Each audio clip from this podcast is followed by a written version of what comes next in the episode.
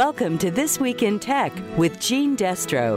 Now is your chance to get caught up in all that's happening in technology around Akron and the rest of the world. Now, here's your host, Gene Destro. Something new this week from billionaire tech entrepreneur Elon Musk, who unveiled a humanoid looking robot tentatively called Optimus that he says will possibly be available for sale to the public for under $20,000 by 2027. But it's not ready for prime time quite yet and will likely first be deployed walking on two legs and grasping objects with its little fingers in his Tesla auto factories, perhaps carrying things to other robots. Even so, the mental picture of a human like robot tooling around a factory floor, let alone one that we might be able to use in our own homes someday, is a little unsettling and in some ways, you know, downright creepy. At least it is to me. But hey, I'm not an expert, and maybe that's just my imagination. So I checked in with somebody who actually is a robotics expert, designer, author, and educator, Carla Diana. You may remember her from our conversation last year about her new book, My Robot Gets Me. Here's what she said. It raises a lot of issues. It touches on a lot of what I talk about in the My Robot Gets Me book, as well as on the podcast around why do we need a humanoid.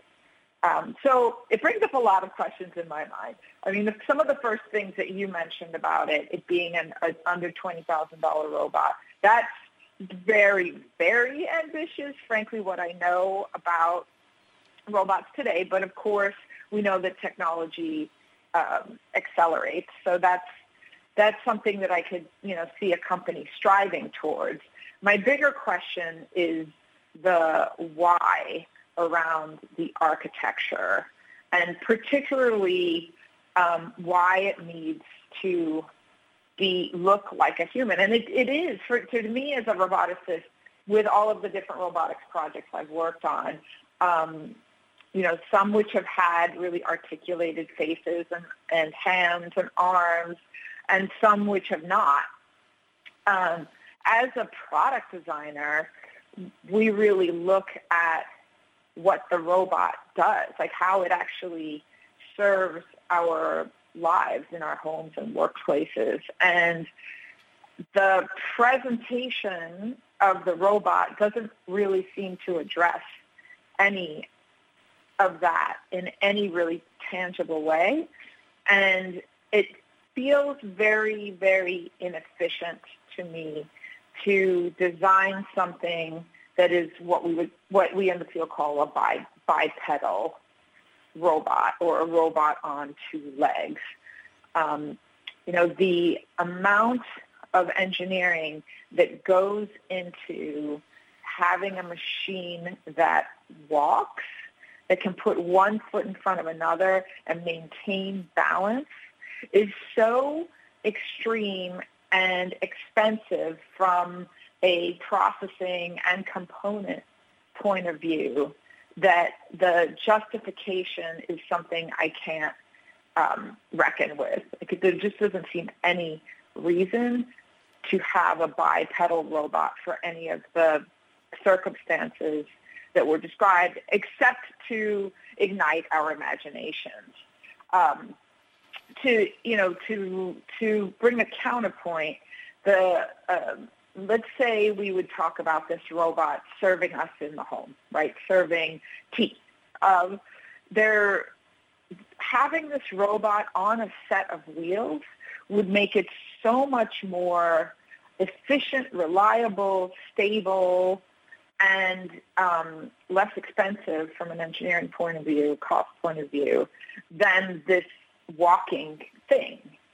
And um, yeah, it just seems really uh, extreme, like like extreme and wasteful engineering. Likewise, the um, what the company has been boasting about the robot's articulated hands that have five fingers. You know, you'll notice a lot of industrial robots, they have grippers. I mean, they have what we would call hands, but they don't have five articulated fingers and a palm, and they they don't need that.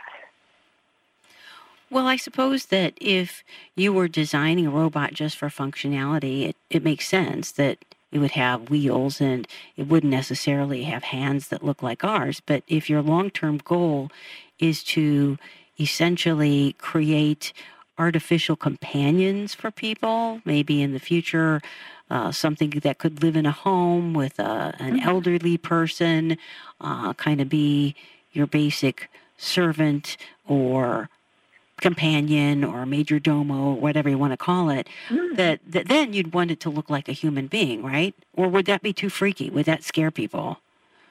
It would. I, it would still be too freaky. There is so there's a um, there is a theory in robotics that is called um, the uncanny valley, and I'm going to mess up the name of the person, but I can find you the the reference afterwards. Um, and it is um, it proposes that as a as a robot gets more and more human-like, we start to like it or become you know have affection towards it up until a point and then that point where it becomes uncanny that affection actually di- takes a nosedive and we get scared and um, you know, this this quest for replicating a human um, just to me as a designer seems very misguided. So I mean, I'll share a little. And again, I've worked on humanoid, um, or, least,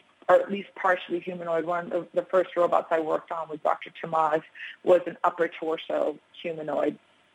And um, you know, right now we've been working very, very intensely with, in real world applications with the main robot that Diligent Robotics now manufactures and sells, which is called Moxi, which is a robot for hospital settings, and it is a nurse's assistant. And we've um, spent a lot of time designing this robot to feel like another team member so that nurses don't feel like they have to learn a machine, they don't have to learn code, they don't have to, um, you know, they're not operating a piece of equipment. They are working with a robotic team member. And so in that, we, we pulled a lot from the, there's an entire field called social robotics. So it does, it has a head, it has some suggestion of eyes, it has these lights that let it blink and give you an expression.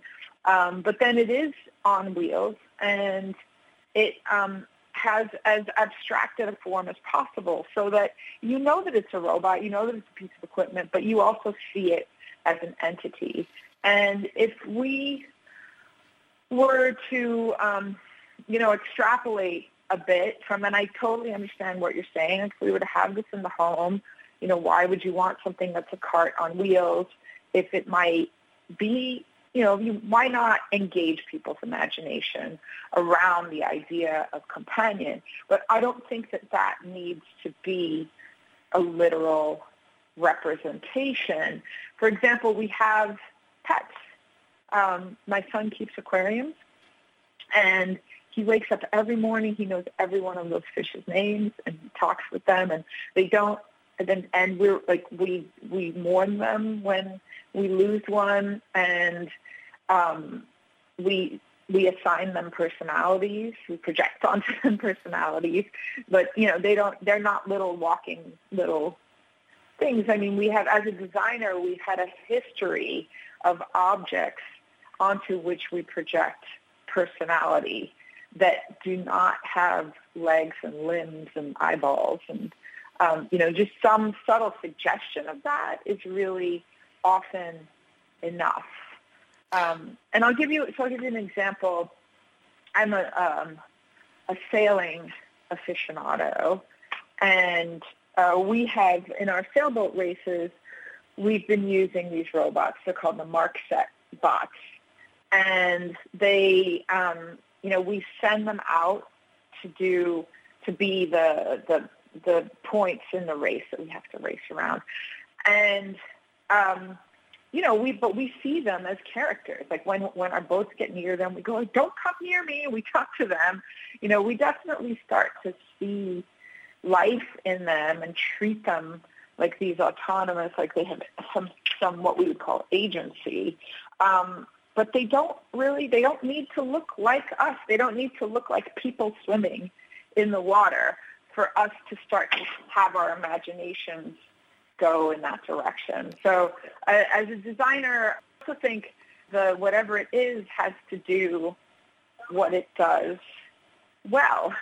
A dog might be really good at being a watchdog and bark and bite and you know and be on four legs yet we can still find it a great companion even though it's not a humanoid humanish type of entity. Okay let me ask you this. I want to go back to that uncanny valley. Mm-hmm. is our mistrust from a psychological point of view is that a learned psychological response that we've developed, let's say, over the past 80 years of watching movies with creepy robots in them, and now we don't trust them? Or is that an innate psychological human response to something that looks close to being human, but it's not quite human? And then we get right. into kind of like a, a tribal memory of this isn't right, need to kill. Is that right, where, is right. that what it is? I think so. I think that it may be impossible to separate those things, and I think part of the reason we're even in this situation with somebody creating this humanoid, it has to do with science fiction. Because as much as we have it, you know, and it's different in different cultures. In our culture, yeah, we have Terminator, and we have some frightening robots. It's just our whole idea of robot comes from theater. And there was originally a Czech play called RUR that gave us one of the first visions and the film Metropolis. And so we already have this idea in our heads. And I think that that science fiction idea has both sides. So yes, we fear it, but we also kind of really believe in this myth of the companion. So I think that part of it could potentially have success. The uncanny valley is much more concerning to me.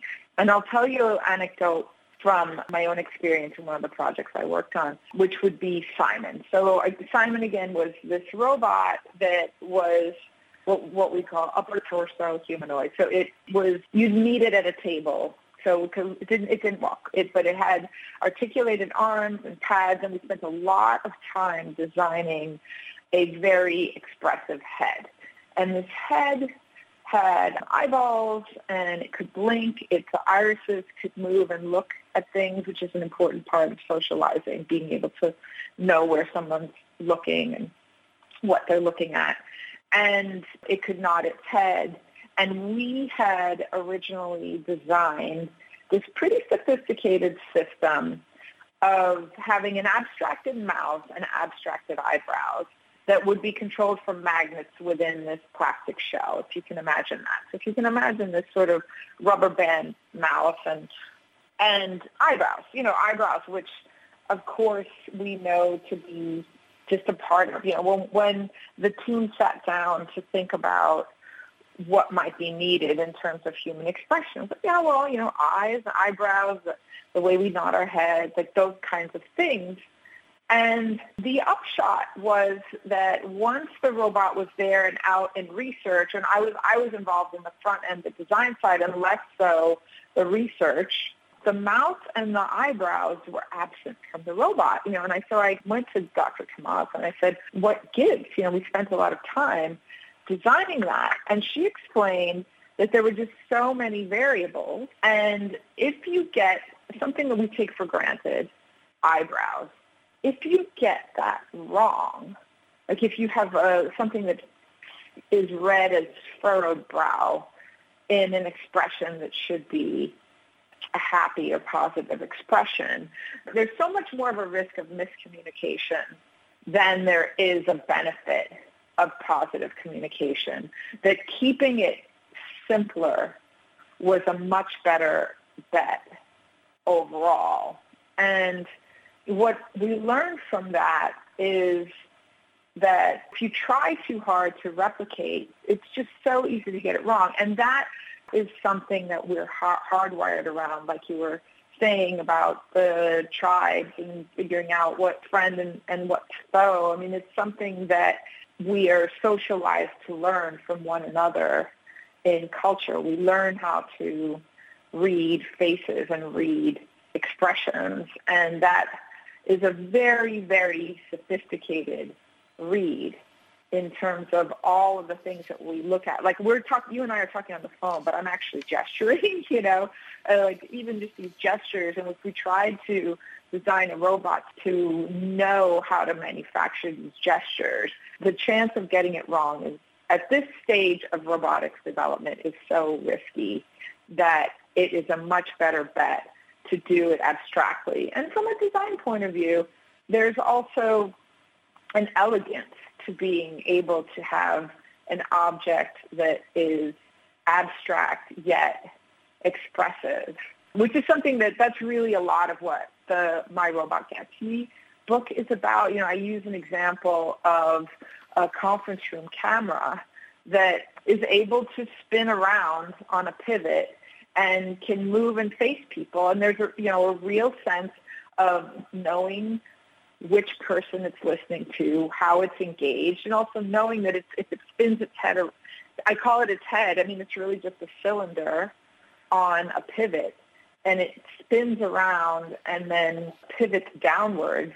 And the sense that it is a little head and shoulders that's tucking itself away in a corner and looking away is so clear that you know, I think it just does it really in a way that's elegant, which, uh, you know, in all my years as a designer, whether working on smart products or not, that is really what has been successful over decades. I've seen a movie, I'm trying to remember which one it was, but instead of having an actual physical robot as a companion, uh, mm-hmm. This movie, I still think it was on Netflix. Anyway, uh, it was like a companion, kind of an AI companion that was uh-huh. expressed as a hologram as opposed to a physical robot. Uh-huh. Would something like that pose as much of a quote unquote uncanny valley risk as a robot or not? Oh, that's interesting. I'm trying to think about what film it is because when you mentioned the voice, it made me think of the film Her, but Her doesn't have the hologram. Her just is purely Scarlett Johansson as the voice. It's kind of along those lines. You know, the idea that you've got a lonely old person and there's nobody, there's no human around, but they have this AI that can help meet their needs and be a companion at home. And if it wasn't like a humanoid robot, maybe it's like an AI intelligence expressed in a hologram. Would you run into uncanny valley issues with that? If it wasn't a physical object, it was just like this mirage shimmering in front mm-hmm. of you mm-hmm. saying, how you doing today, Francine, or whatever? First of all, and so in my book also, I interviewed a number of entrepreneurs and folks who are producing things, you know, particularly for what I would call elder care, although I really prefer, instead of talking about, um, just prefer phrase, old people, I started to actually substitute that with people with cognitive disabilities you know, what we've noticed in talking with entrepreneurs, folks like the, you know, I interviewed the head writer for Microsoft Cortana, which is uh, Microsoft's voice agent similar to Siri or Alexa and Google Home. And there are a few different approaches, but there is a lot of discussion and attention paid to whether or not the voice tips its hat to let people know that it's a robotic agent. And as a designer, I feel like there is value in that tipping of the hat or deliberately designing things to let people know that it's a bot before getting them far too down the line. And um, so then I'll go back to the original story I was talking about, which is a couple of years ago, Google had a demonstration of one of their agents that is called Google Duplex. And they did this demo on stage where they said, well, we're going to have this AI that anybody can hire, basically, and pay for, and it can do things on your behalf. And so here's an example of this agent, you know, making restaurant reservations or calling the hair salon. And it was this, you know, agent then that sounded like a real voice that was on stage doing this demo of calling up real people, making these appointments.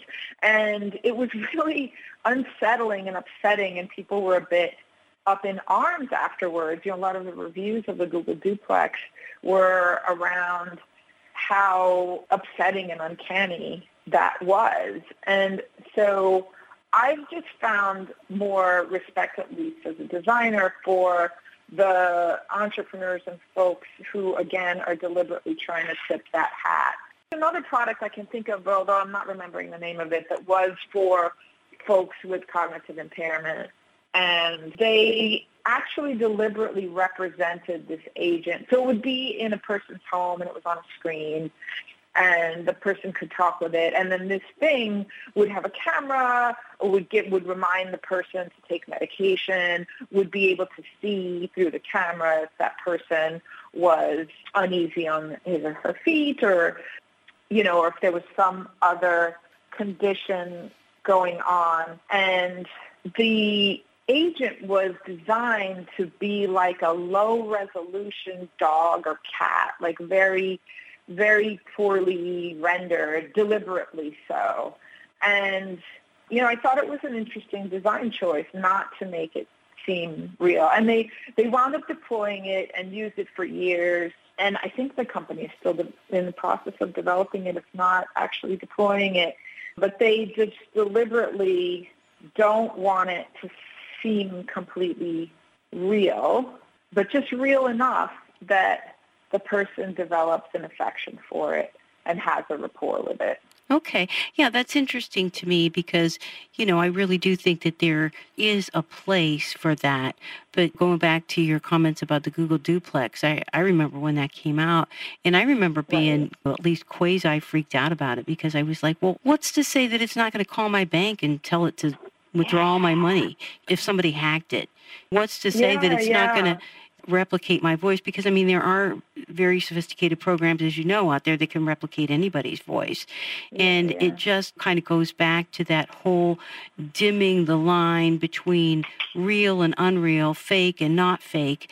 And right. honestly, I'd rather that there was a line so that people can yeah. make a choice like do I want this or not. And it's interesting to me that you know about that it's not just a personal preference, that it seems like it goes deeper than just my personal preference or your personal preference, that this is a human preference, that we want to know the difference between what's real and what's not, right? Right, yeah. That was designer, author, and educator Carla Diana. And that's it for now. Stay happy and healthy, and we'll see you again next week. That was This Week in Tech with Gene Destro. Tune in next week for more tech news on 93.5 1590 WAKR and WAKR.net.